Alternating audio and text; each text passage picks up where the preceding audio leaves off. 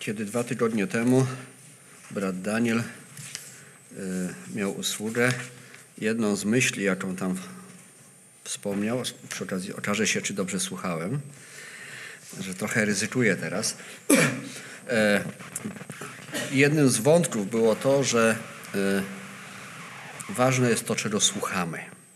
Tam głównie, głównie brat Daniel koncentrował się na tym, czego słuchamy w, e, w sferze nauczania doktryn biblijnych. To jest temat, który, wiecie, w moim przypadku wystarczy tylko trochę tam tą strunę trącić i już tam się wszystko budzi. E, czasami e, zdarzało się, że już, już się tym zajmowałem. E, I wiecie, tak znowu chciałem do tematu wrócić, ale to jest tak, że po raz kolejny Bóg w swoim działaniu i, Jego słowo okazało się takie, że to nie ja, że tak powiem, wymyślam temat więc e, wątek słuchania będzie, ale tylko w jakiejś części. E, po raz kolejny, e, jeśli mogę tak powiedzieć, w moim doświadczeniu w usługach wylądowałem w miejscu, w którym zupełnie nie planowałem. Bo taki jest Bóg i taki jest Jego Słowo i, i, i chcę wierzyć, że, że jest to też Boże działanie i kierownictwo. Tytuł dzisiejszej usługi, który też został e, w internecie umieszczony, to jest albowiem z obfitości serca mówią usta. I właśnie nad tym chciałbym, abyśmy się zastanowili. Zacznijmy od y, przypowieści Salomona, 17 rozdział, 27 i 28 wiersz.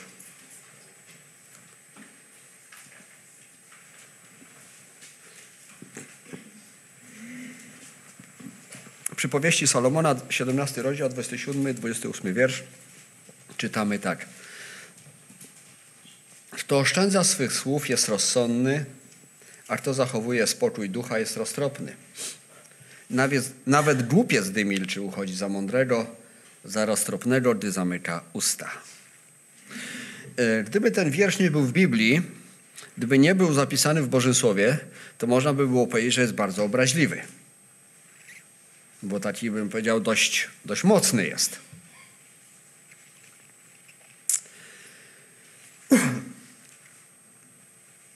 Księga Czarnodziei, piąty rozdział, pierwsze sześć wierszy czytajmy. Nie bądź prędki w mówieniu i niech Twoje serce nie wypowiada śpiesznie słowa przed Bogiem, bo Bóg jest w niebie, a Ty na ziemi. Dlatego niech Twoich słów będzie niewiele. Gdyż jak z wielu zajęć przychodzą sny, tak z mnóstwa snów głupia mowa. Gdy złożysz Bogu ślub, nie zwlekaj z wypełnieniem go, bo mu się głupcy nie podobają. Co ślubowałeś, to wypełnij. Lepiej nie składać ślubów, niż nie wypełnić tego, co się ślubowało. Nie pozwól, aby twoje usta przywiodły do grzechu twoje ciało. I nie mów przed posłańcem Bożym, że to było przeoczenie. Dlaczego Bóg ma się gniewać e, z powodu e, twojej mowy i unicestwiać dzieło twoich rąk? Bo gdzie wiele snów, tam wiele słów i wiele marności, lecz ty bój się Boga. I od razu jeszcze jeden, yy, właściwie jeszcze dwa fragmenty z przypowieści Salomona. Wrócimy tam na chwilkę, a później spróbujemy te, te wszystkie cztery fragmenty jakoś tak całościowo, może pewien yy, wniosek, obraz wyciągnąć. Przypowieści Salomona, 26 rozdział, 4 i 5 wiersz. Nie odpowiadaj głupiemu według jego głupoty, abyś i ty się do niego nie upodobnił do niego. Odpowiedz głupiemu według jego głupoty, aby się nie uważał za mądrego. I 29 rozdział 9 wiersz. Gdy mądry wiedzie spór z głupim, to ten raz wybucha, raz się śmieje, nie dochodzi do pojednania.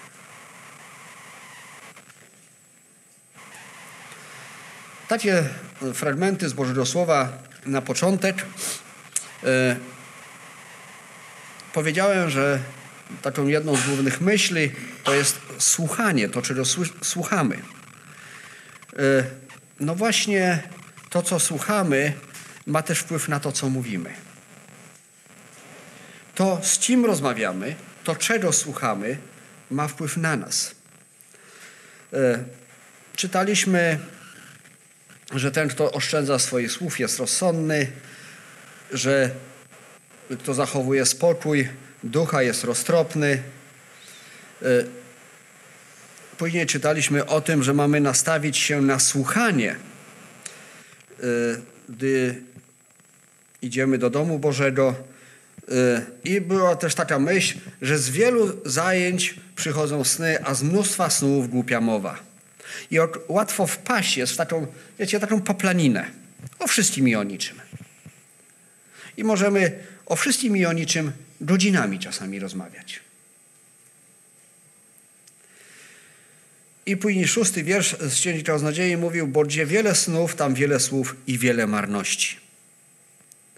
Czasami, wiecie, odnoszę osobiście takie wrażenie, że e, niektórzy uważają, że jak dużo powiedzą, to znaczy, że jest dobrze. Tutaj raczej Boże Słowo nam mówi, że te wiele słów niekoniecznie, a przynajmniej nie zawsze, musi być dobre. To nie w ilości, a w jakości. Bo gdzie wiele snów, tam wiele słów i wiele marności.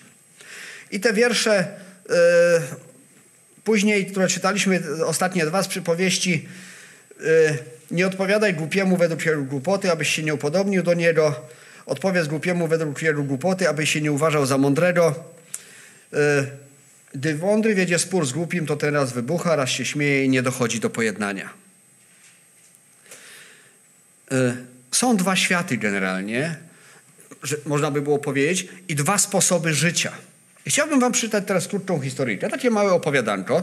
E, od razu mówię, że to opowiadanie e, no jest gdzieś tam wymyślone, powiedzmy, przez kogoś, e, ale wydało mi się takie bardzo adekwatne i chyba jest dużo prawdy w tym. Pewien osioł powiedział tygrysowi – trawa jest niebieska. Tygrys odpowiedział mu, nie, trawa jest zielona. Dyskusja nabrała tempa i obaj postanowili oddać sprawę wyższej instancji i w tym celu zwrócili się do, twa, do lwa, króla dżungli. Przed dotarciem na polanę w lesie, gdzie na tronie siedział lew, osioł zaczął krzyczeć Wasza wysokość, czy to prawda, że trawa jest niebieska? Lew odpowiedział, tak, trawa jest niebieska. Osioł rzucił się naprzód, kontynuował. Tygrys nie zgadza się ze mną, zaprzecza, denerwuje mnie, ukaż go. Wtedy król oświadczył, tygrys zostanie ukarany pięcioma latami milczenia. Osioł skoczył z, yy, do góry z radości i poszedł swoją drogą, zadowolony, powtarzając, trawa jest niebieska, trawa jest niebieska. Tygrys przyjął jego karę, ale zapytał lwa, wasza wysokość, dlaczego mnie ukarałeś? Przecież trawa jest zielona. Lew odpowiedział, w rzeczywistości trawa jest zielona. Tygrys zapytał, więc dlaczego mnie karzesz? Lew odpowiedział, to nie ma nic wspólnego z pytaniem, czy trawa jest niebieska czy zielona. Kara jest taka, dlatego że tak odważna, inteligentna istota jak ty nie może tracić czasu na kłótnię z osłem, na dodatek przyjść i zawracać mi głowę takim pytaniem. Ile razy w życiu straciliśmy czas na głupoty? Na dyskusje bezsensowne, nic nie dające, nic nie wnoszące. Ile razy daliśmy się wkręcić, daliśmy się wciągnąć w bezsensowne dyskusje. To czasami też widać e, na różnych forach internetowych dotyczących Boga, Biblii. Ktoś zadaje pytanie, i ktoś w dobrej wierze odpowiada na to pytanie. Zgodnie z tym, co mówi Boże Słowo. Ale zadający pytanie nie chce takiej odpowiedzi. Albo wtrąca się ktoś inny jeszcze w dyskusję. I efekt jest taki, że dyskusja kończy się na, nie wiem, jaki wpływ ma, mają wybuchy na słońcu, nie wiem na co. Na konstrukcję jakąś, nie wiem, mostu na przykład. Dajemy się wciągać. Ja wiem, że to zabrzmi głupio, może nieładnie, o tak powiem, ale dajemy się wciągać w głupie dyskusje z niepoważnymi ludźmi. nie szukającymi prawdy. Jest to trudna sprawa. Jest to bardzo, de, bym powiedział, delikatna kwestia, w którym miejscu uznać, że ta dyskusja już nie ma dalej sensu. W którym miejscu uznać, że, że to jest strata czasu. Ale jest to niebezpieczeństwo. Chciałbym, abyśmy teraz przyjrzeli się na kilka przykładów z Biblii, które według mnie pokazują właśnie to, że dyskusja trwała za długo i źle się skończyła. Pierwsza księga Mojżeszowa, trzeci rozdział, pierwsze sześć wierszy.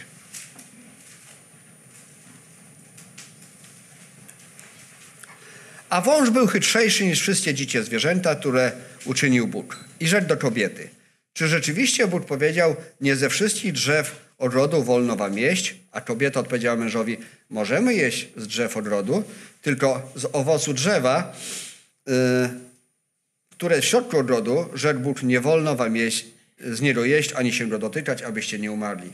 Na to rzekł wąż do kobiety, na pewno nie umrzecie. Lecz Bóg wie, że gdy tylko zjecie z niego, otworzą się wam oczy i będziecie jak Bóg, zający dobro i zło. A gdy kobieta zobaczyła, że drzewo to ma owoce, e, owoce dobre do jedzenia i że były miłe dla oczu i godne pożądania dla zdobycia mądrości, zerwała z niego owoc i jadła. Dała też mężowi swemu, który był z nią i on też jadł. Wiecie, tak się zastanawiałem, w którym miejscu Ewa przegrała. Nie w tym, według mnie nie w tym momencie, kiedy zerwała ten owoc i zjadła.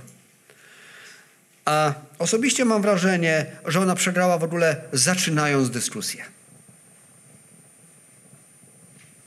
Bóg powiedział, koniec, kropka. O tym się po prostu nie dyskutuje.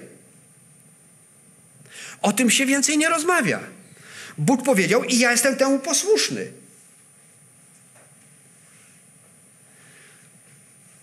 Ta rozmowa, ta dyskusja, w którą Ewa dała się wciągnąć, nie wyszła jej na dobre, nie wyszła Adamowi na dobre i nam na dobre nie wyszła.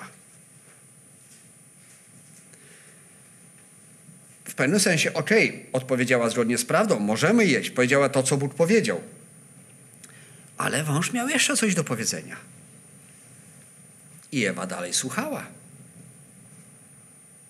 O ile pierwsze zdanie, pytanie i odpowiedź, można powiedzieć, wąż zadał pytanie, Ewa mu wyjaśniła, dobra, możemy to jeszcze usprawiedliwić. Ale drugie pytanie, czy drugie zdanie węża, jest jawnym podważaniem tego, co Bóg powiedział. I powiem tak, o ile ta pierwsza, ta pierwsza wymiana zdań, dobra, w porządku, można, że tak powiem, przyjąć. Ewa powiedziała to, co Bóg im powiedział. To dalej już po prostu nie powinna tego słuchać. A wąż rzucił jej propozycję, no nie, no bo przesady, no nie umrzecie. Bóg coś przed wami chowa.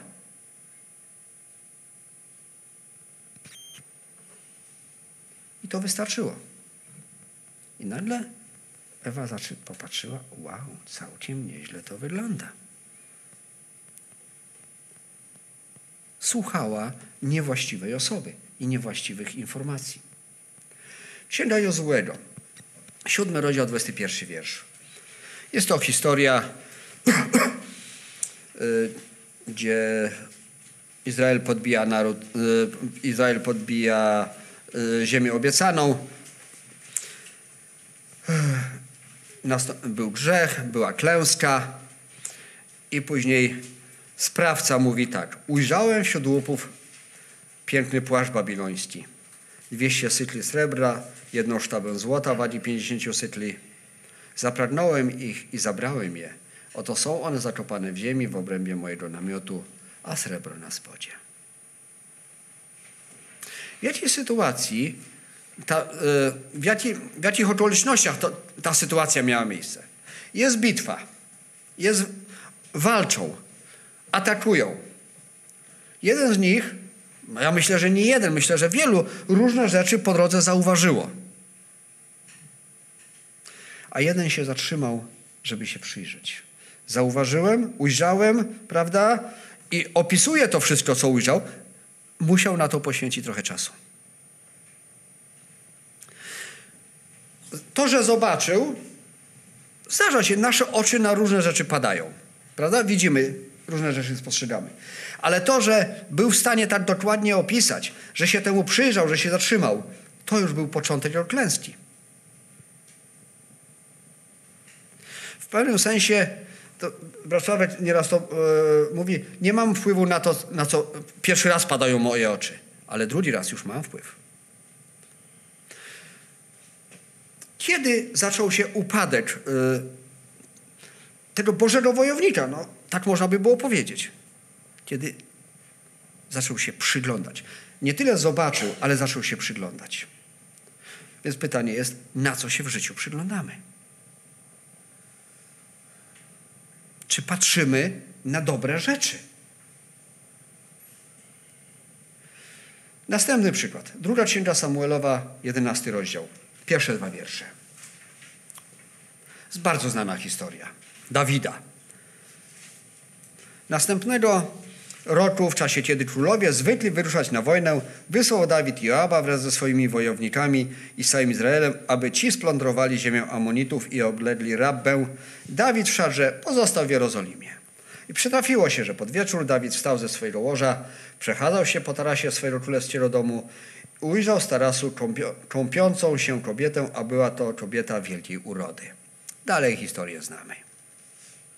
Było cudzołóstwo, było morderstwo, ukrywanie, cznowanie, grzech. Kiedy zaczął się problem Dawida? Kiedy, kiedy popełnił cudzołóstwo z Betrzebą? Nie, dużo wcześniej. Jego problem, jego upadek zaczął się wcześniej. Zobaczył, dobra. Nie miał na to wpływu w pewnym sensie. Ale po co się gapił?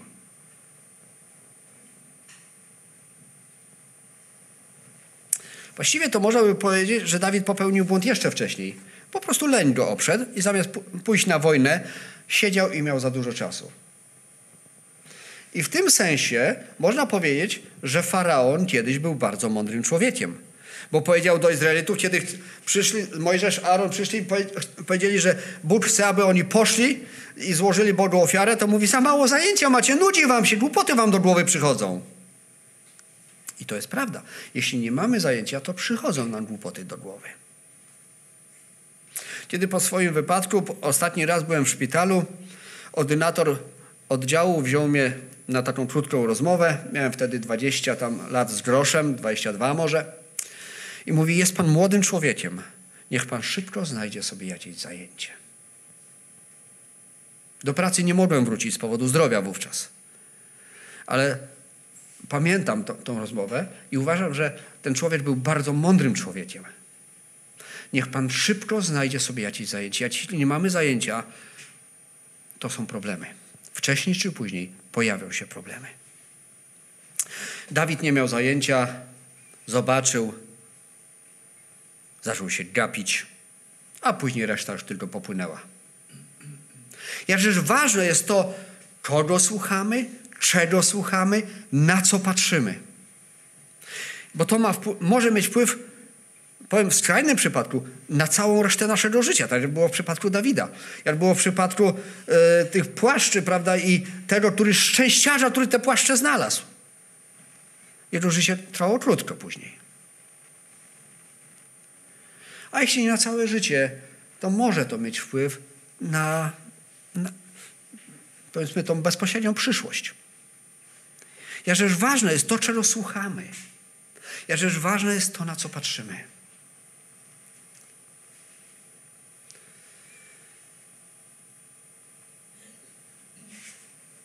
Przed modlitwą e, czytany był fragment z Ewangelii Łukasza, historia, kiedy Pan Jezus był kuszony przez szatana.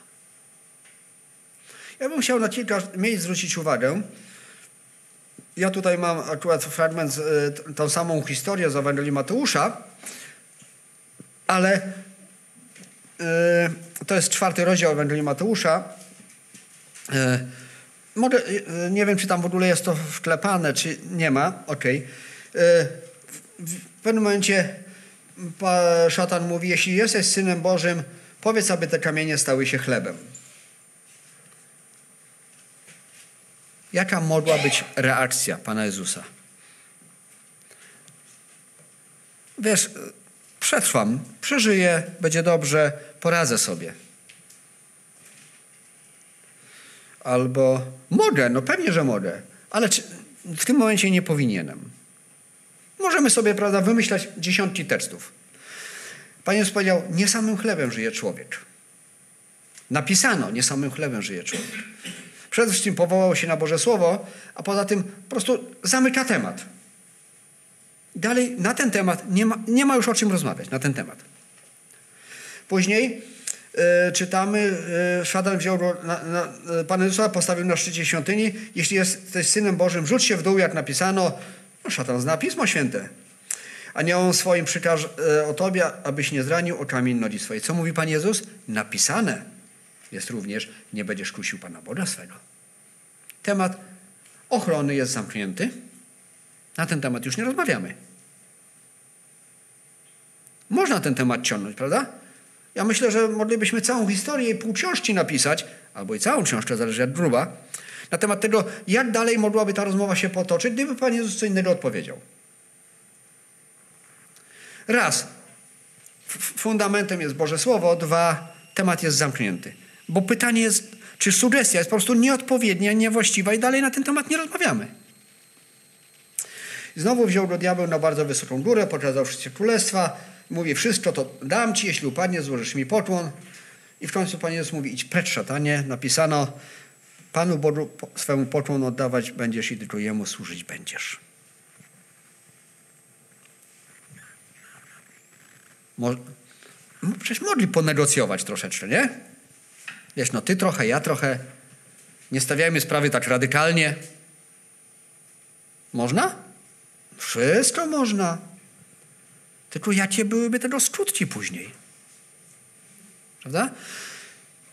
O, oczywiście postać i życie Pana Jezusa jest dla nas, bym powiedział, tym najwyższym wzorem i w dużej mierze, myślę, mamy świadomość, że powiem, takiego poziomu nie osiągniemy tu na ziemi, ale to nie znaczy, że mamy się poddać i powiedzieć, no dobra, jak nie dam rady, no to, to po co się starać.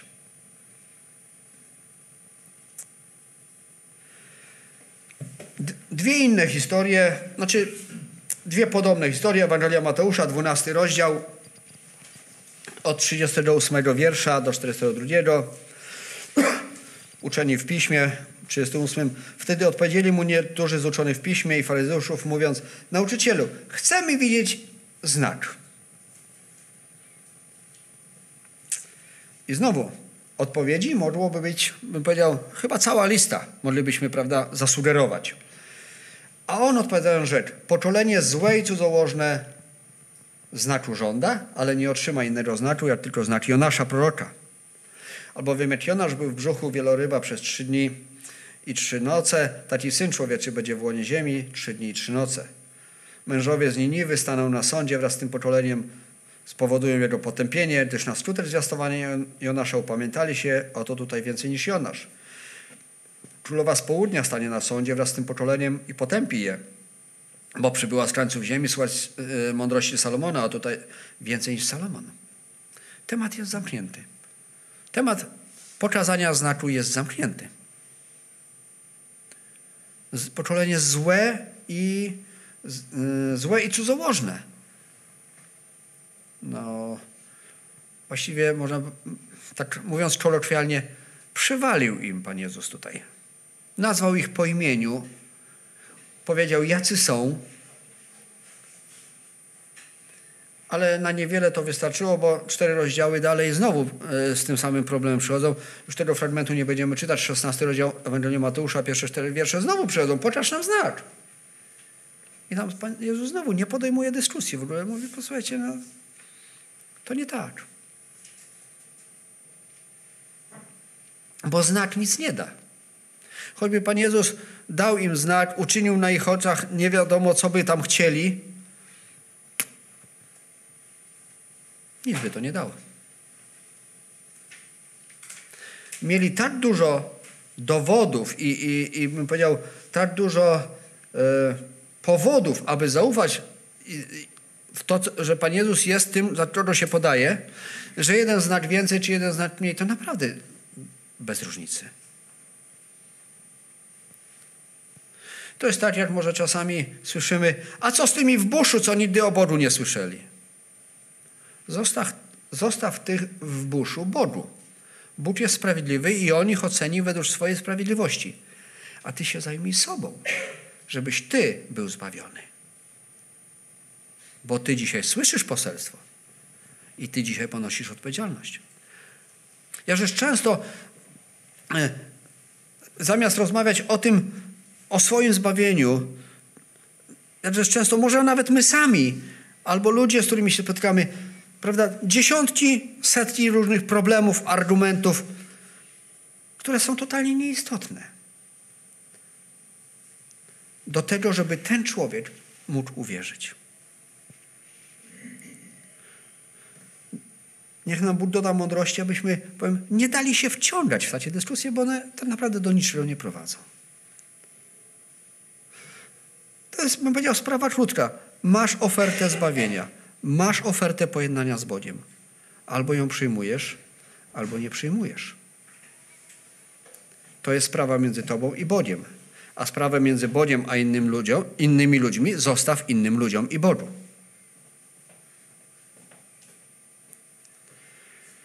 Dwudziesty siódmy rozdział Ewangelii Mateusza. Historia ma miejsce, kiedy Pan Jezus już na krzyżu wisi. A ci, którzy przechodzili mimo, bluźnili mu, kiwali dłowami swymi i mówili Ty, który rozwalasz świątynię i w trzy dni odbudowujesz, ratuj siebie samego. Jeśli jesteś Synem Bożym, stąp z krzyża. Podobnie arcykapłani wraz z uczonymi w piśmie i starszymi wyśmiewali się z niego i mówili innych ratował, a siebie samego ratować nie może?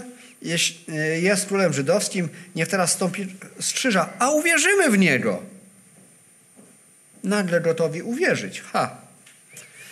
Zaufał Bogu, niech On go teraz wybawi, jeśli ma w nim upodobanie. Wszak powiedział, jestem Synem Bożym.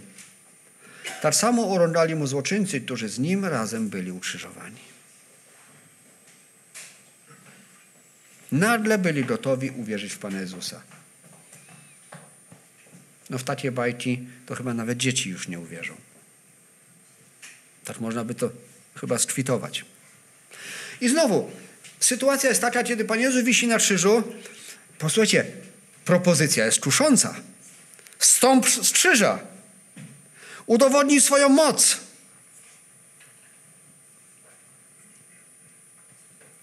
Ile zajęłoby czasu Panu Jezusowi, żeby zszedł z tego krzyża? I po wszystkim. Mógł to zrobić? Oczywiście. Oczywiście, że mógł. Wyzwanie było, wiecie, takie, kiedy się nad tym zastanawiałem, to aż, aż.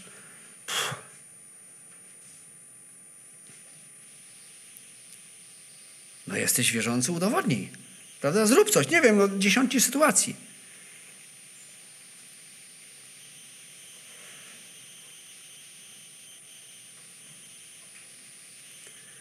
Pan Jezus z krzyża nie zszedł, nie zstąpił, nie podjął w ogóle tematu i dlatego dokonało się nasze zbawienie. Gdyby Pan Jezus podjął temat, to jest takie moje gdybanie, ale tak to rozumiem. Gdyby Pan Jezus podjął temat i zaczął z nimi dyskutować, gdyby Gdyby uwierzył w ich gotowość do uwierzenia, gdzie byśmy byli teraz? My. Zgubieni w naszych grzechach. Różne rzeczy słyszymy, różne rzeczy widzimy, różne rzeczy w różnych sytuacjach, prawda, jakby to powiedzieć, są nam wciskane. Ale jakżeż ważna jest nasza reakcja, nasza odpowiedź. Nasze stanowisko, które powinno być oparte na społeczności z Bogiem. Jasno postawiona granica, po prostu tej granicy nie przekraczam. O tym nie rozmawiam. Złożyłem Ci świadectwo, powiedziałem, znasz prawdę. tysiące problemów, tysiące argumentów, które prowadzą do niczego. Znowu przypowieści Salomona, dziesiąty rozdział.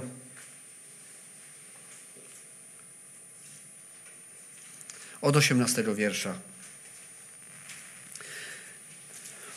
Nie ma nienawiści w ustach sprawiedliwego, lecz kto rozsiewa oszczerstwa jest głupi.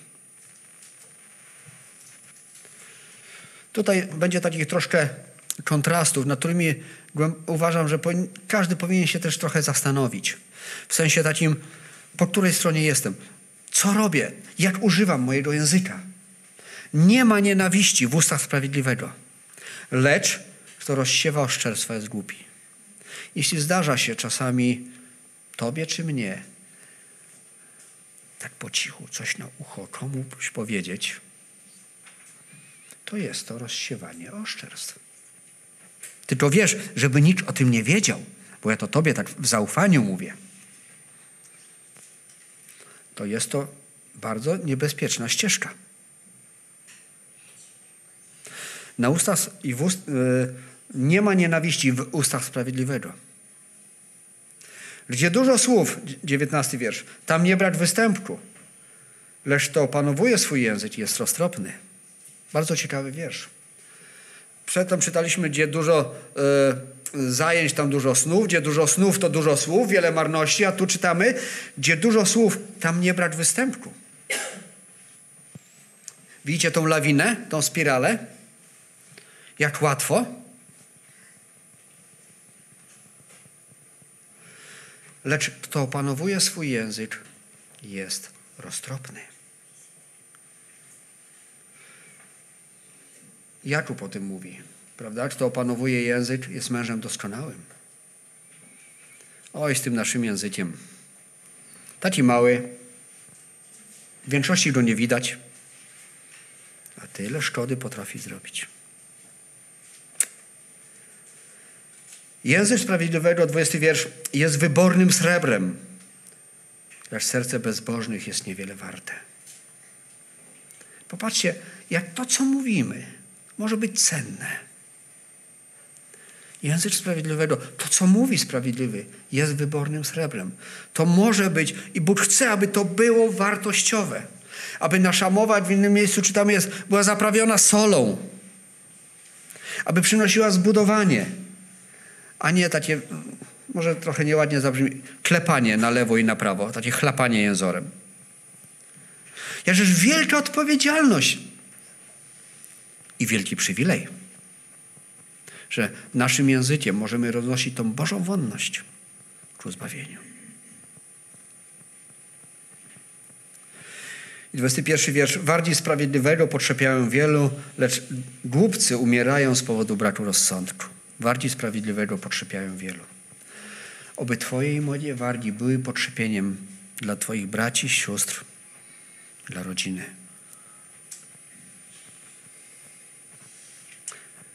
Czwarty rozdział Kaznodziei, 17 wiersz. Może ja tylko czytam ten jeden wiersz. Pilnuj swoich kroków, gdy idziesz do domu Bożego. Nastaw się na słuchanie, gdyż to jest lepsze niż ofiary składane przez głupich, bo nie umieją nic innego, jak tylko czynić zła. Czego mamy słuchać?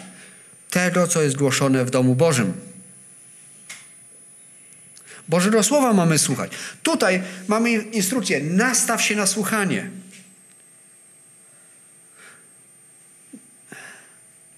jakżeż ważne jest to, czego słuchamy. Możemy słuchać różnych rzeczy. Wiecie, ja to nieraz powtarzam, że może też mieliście ten problem. Może nie, nie wiem. Czasami w szkole ciężko było nauczyć się czterech linijek wiersza z polskiego. albo z jakiegokolwiek innego języka, ukraiński, rosyjski, cokolwiek.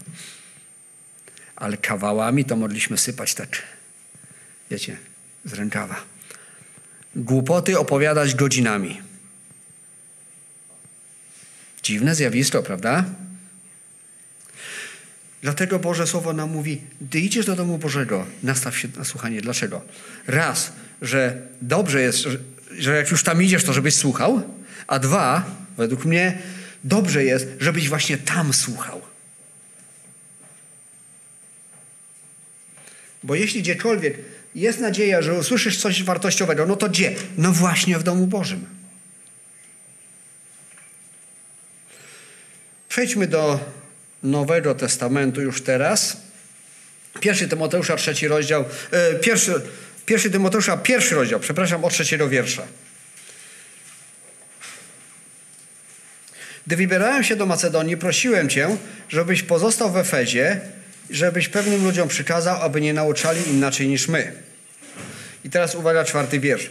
I nie zajmowali się baśniami, niekończącymi się rodowodami, które przeważnie wywołują spory, a nie służą dziełu zbawienia Bożego, które jest wiary. A celem tego, co przykazałem, jest miłość płynąca z czystego serca i z dobrego sumienia i z wiary nieobłudnej, uwaga, czego niektórzy nie osiągnęli i co? I popadli w próżną gadaninę. Chcą być nauczycielami zakonu, a nie rozumieją tego, na, na, należycie ani tego, co mówią, ani tego, co twierdzą. To niebezpieczeństwo jest dla nas dzisiaj również aktualne. Nie, yy, celem tego jest miłość płynąca z czystego serca i dobrego sumienia z wiary nieobłudnej, czego niektórzy nie osiągnęli i co? I popadli w próżną gadaninę.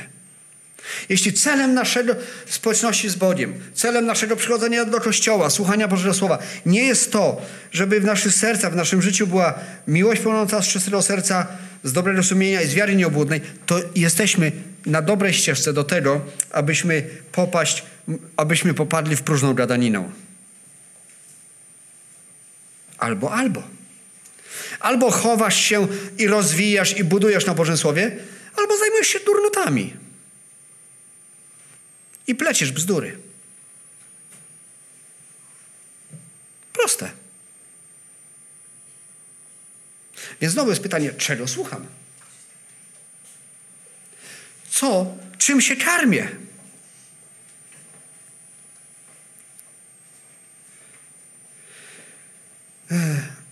Tymoteusz miał przykazać pewnym ludziom, żeby nie zajmowali się baśniami, niekończącymi się rodowodami, które przeważnie wywołują spory. Czyli mówiąc inaczej, żeby nie, nie marnowali czasu na głupoty. Żeby nie marnowali e, czasu na rzeczy, które są, nie wiem, drugo, trzecie czy któreś tam rzędne. Które nie dodają nic do zbawienia, do wzrostu, do społeczności. Co z tego wynika? Spory. Bo jak zajmujemy się rzeczami, baśniami, rodowodami, to się można gdzieś tam pomylić, a ktoś powie, ja to pamiętam inaczej. Prawda? A to było wtedy, a nie, to było wtedy. I już możemy się kłócić. I już możemy się kłócić. A, e, trzy rozdziały dalej, w siódmym, rozdziale, siódmym wierszu czwartego rozdziału do, e, też do Tymoteusza Paweł pisze tak. A pospolitych i babskich baśni unikaj. Ćwicz się natomiast w pobożności. Ostro.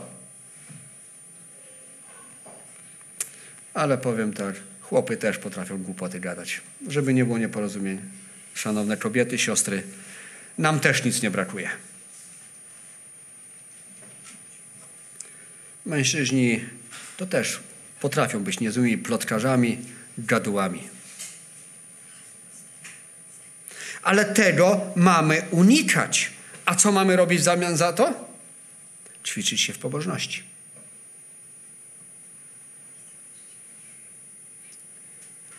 Nie gadać po próżnicy, nie wiadomo o czym.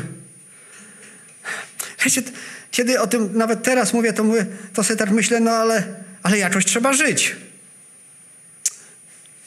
I na tym polega ta tajemnica tego, że jesteśmy Bożymi dziećmi. Abyśmy tak żyli, żeby każda nasza rozmowa w jakiś sposób nawiązywała do naszego Boga. O nim mówiła, wokół niego się kręciła. Nie pytajcie mnie, jak to zrobić, bo ja sam często nie wiem.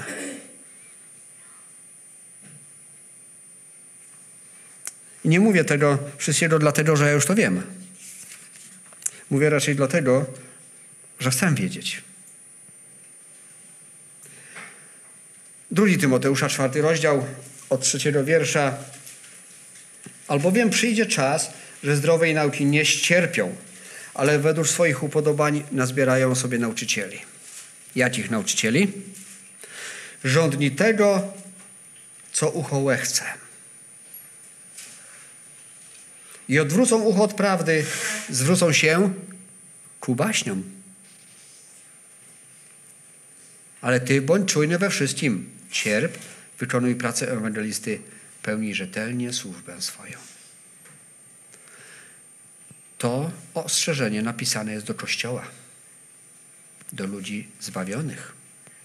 To nie jest, jak to my mówimy, do tego świata, do tych tam gdzieś na zewnątrz, tych bezbożników.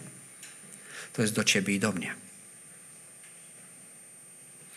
Skoro takie i te poprzednie fragmenty, które czytaliśmy z listu do Tymoteusza, napisane są do Kościoła. To znaczy, że ten problem jest. Znaczy, że to ryzyko istnieje dla ciebie i dla mnie.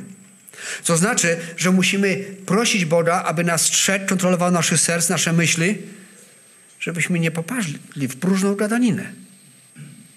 Żebyśmy nie, nie zaczęli się zajmować rzeczami, które nie budują.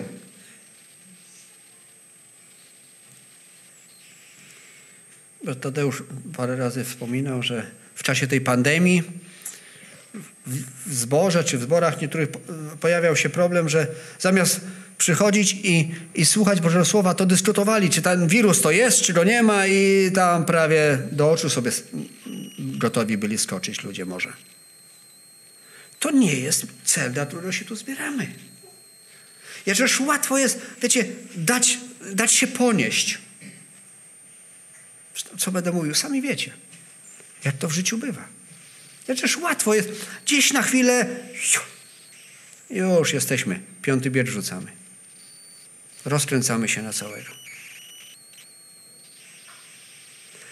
Bardzo potrzeba nam Bożej łaski, aby nasze myślenie, nasze mówienie wywodziło, oparte było na Bożym Słowie. Ale żeby tak było, to my musimy słuchać Bożego Słowa, szukać Boga. Jak będziemy słuchać głupich rzeczy, patrzeć na głupie rzeczy, to głupie rzeczy będziemy mówić. Znamy to powiedzenie, że z próżnego to nawet i Salomon nie naleje. Więc pytanie jest, co jest w moim sercu? Czwarty rozdział listu do Efezjan, czternasty wiersz, tylko jeden wiersz. Paweł mówi, abyście już nie byli dziećmi miotanymi i unoszonymi lada wiatrem nauki przez oszustwo ludzkie i przez postęp prowadzący na bezdroża błędu. Jak to jest możliwe, żebyśmy nie byli? No wtedy, jeśli będziemy ugruntowani na Bożym Słowie. Jeśli Bożego Słowa będziemy słuchać, jeśli ono będzie dla nas fundamentem, jeśli ono będzie dla nas najważniejsze. Bo będziemy słuchać wszystkiego po kolei, to w końcu zapomnimy, jak się nazywamy. Zapomnijmy, kim jesteśmy.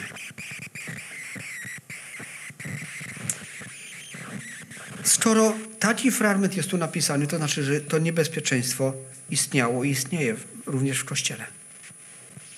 Niebezpieczeństwo, że możemy być dziećmi umiotanymi, unoszonymi wiatrem. Przyjdzie jeden nauczyciel, jakąś rewelację nam obwieści. Wow! Przyjdzie drugi. Wow! I tak będziemy się, wiecie, bujać. A tymczasem Boże Słowo jest niezmienne. Jak to pogodzić? Te rewelacje, objawienia.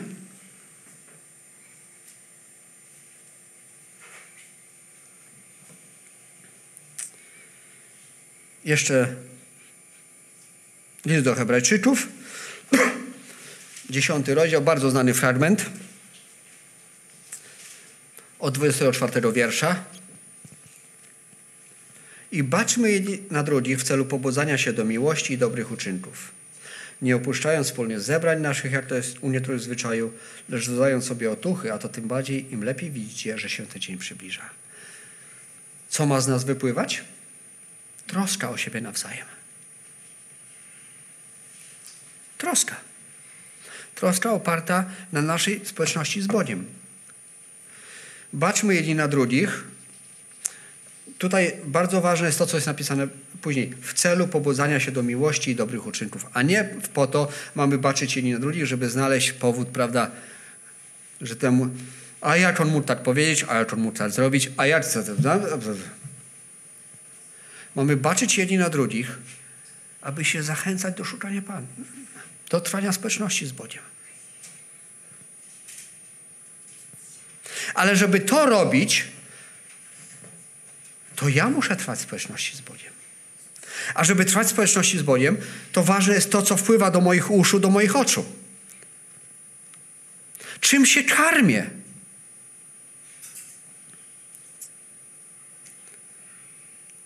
Nie opuszczając wspólnych zebrań, ja to jest w zwyczaju, lecz dodając sobie otuchy.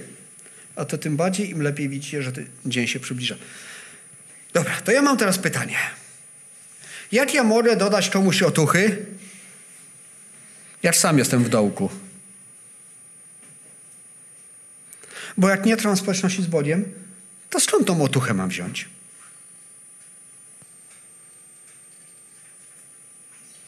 No dobra, mogę przyjść, tacie wiecie, z filmu, pyk, pyk, pyk po plecach, będzie dobrze.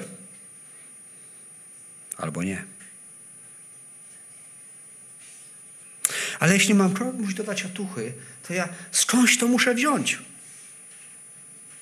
Prawda? Szczerość to musi wypływać. No z tego, że ja sam swoją ufność w Bogu pokładam. I tylko z tego. Mateusz, 12 rozdział. Zasadźcie dobre drzewo, 12 rozdział od 33 wiersza. Zasadźcie dobre drzewo, to i owoc będzie dobry. Zasadźcie, yy, albo zasadźcie drzewo złe, to i owoc będzie zły. Albowiem z owocu poznaje się drzewo. Plemiona żmijowe. Jakże możecie mówić dobrze, będąc złymi? Albowiem z obfitości serca mówią usta. Dobry człowiek wydobywa z dobrego skarbca dobre rzeczy, a zły człowiek wydobywa ze złego skarbca złe rzeczy. A powiadam wam, że z każdego nieużytecznego słowa, które ludzie wyrzekną, zdadzą sprawę w dzień sądu. Albowiem na podstawie słów Twoich będziesz usprawiedliwiony, na podstawie słów swoich będziesz potępiony.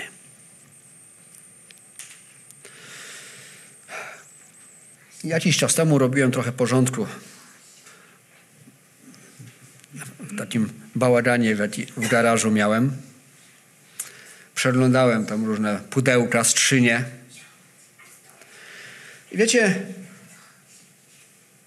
trochę część okazało się, że trzeba wyrzucić, bo to były złe rzeczy tam schowane, niepotrzebne, zniszczone. Co jakiś czas robimy przegląd naszych rzeczy, żeby mieć rzeczy dobre. Te, te niepotrzebne, te popsute, te, nie wiem, stare, przestarzałe, tych się pozbywamy. Jeśli przyszedłby do nas, nie wiem, sąsiad, miałby potrzebę, nie wiem, chciałby coś pożyczyć, to, żeby mu pomóc, to co powinienem dać? Powinienem dać rzecz dobrą, pełną wartościową.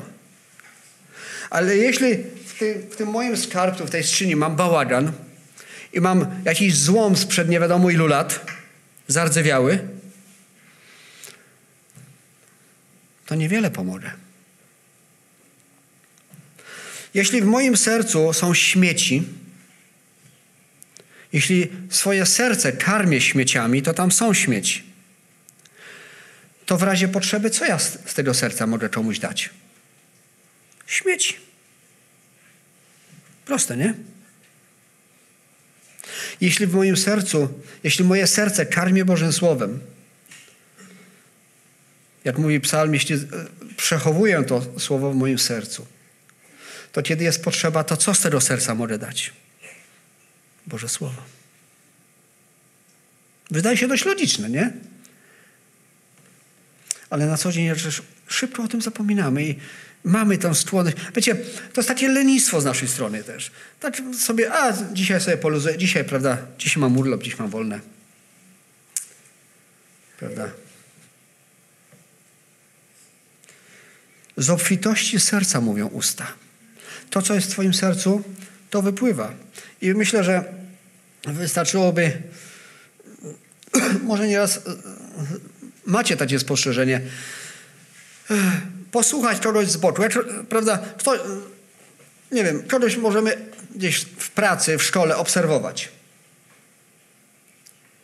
Posłuchać chwilę. O czym mówi cały czas? O czym mówi najchętniej?